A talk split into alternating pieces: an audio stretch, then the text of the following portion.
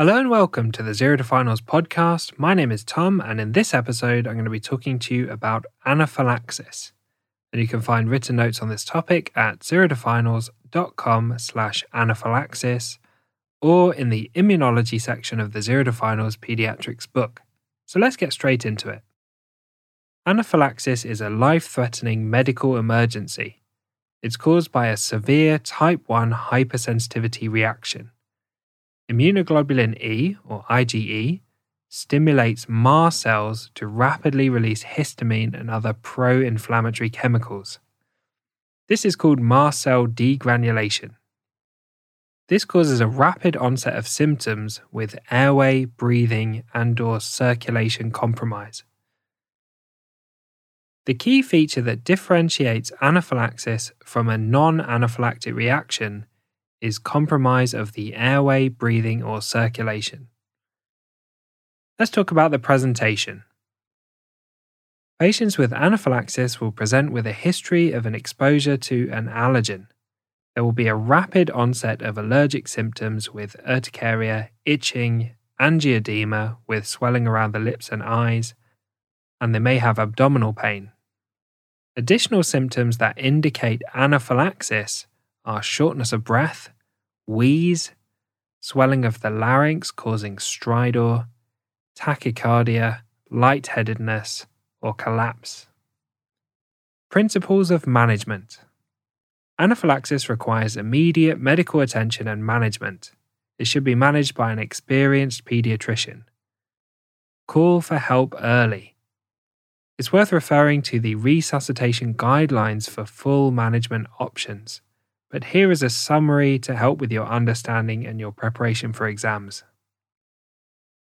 Initial assessment of an acutely unwell child is with an ABCDE approach, assessing and treating each in turn. A is for airway. Ensure that their airway is patent and make sure you secure the airway. B is for breathing. Provide oxygen if required. Salbutamol can help if they're wheezing. C is for circulation, provide an IV fluid bolus to help support their circulation. D is for disability, lie the patient flat to improve the cerebral perfusion. E is for exposure, look at their skin for flushing, urticaria, and angioedema. Once a diagnosis of anaphylaxis is established, there are three medications that can be given to treat the reaction. The first is intramuscular adrenaline, which can be repeated after 5 minutes if required.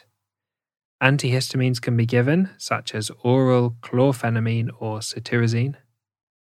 And steroids can be given, usually intravenous hydrocortisone.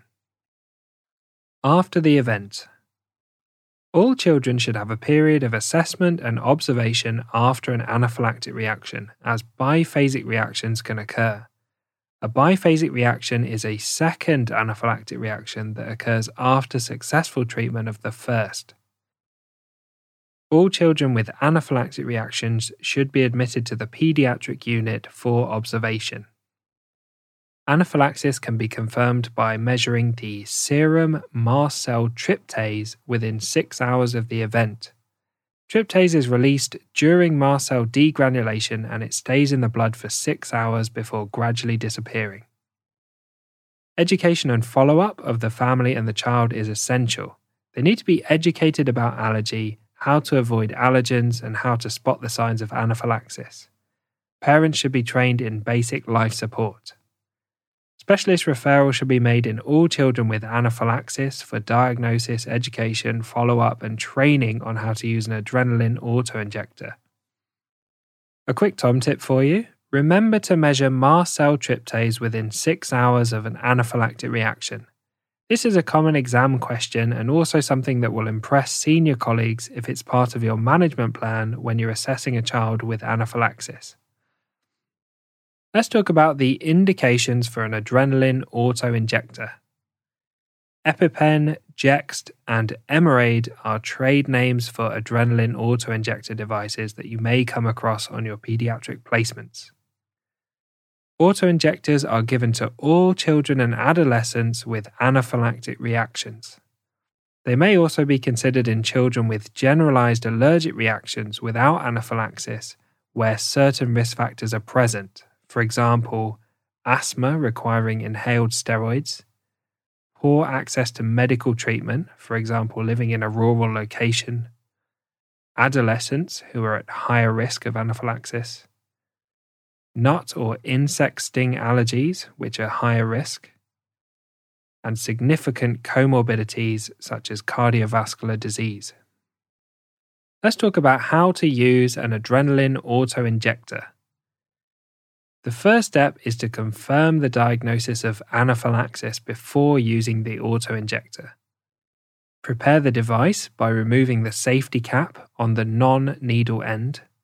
There's a blue cap on EpiPen and a yellow cap on Jext. Grip the device in a fist with the needle end pointing downwards. The needle end is orange on EpiPen and black on Jext. Do not put your thumb over the other end because if the device is upside down, you'll accidentally inject your thumb with adrenaline and you could risk losing it. Administer the injection by firmly jabbing the device into the outer portion of the mid thigh until the device clicks. This can be done through clothing. EpiPen advise holding it in place for 3 seconds and Jext advise holding it in place for 10 seconds before removing the device. Remove the device and gently massage the area for 10 seconds. Phone an emergency ambulance. A second dose can be given with a new pen after 5 minutes if required. Finally, a Tom tip for you.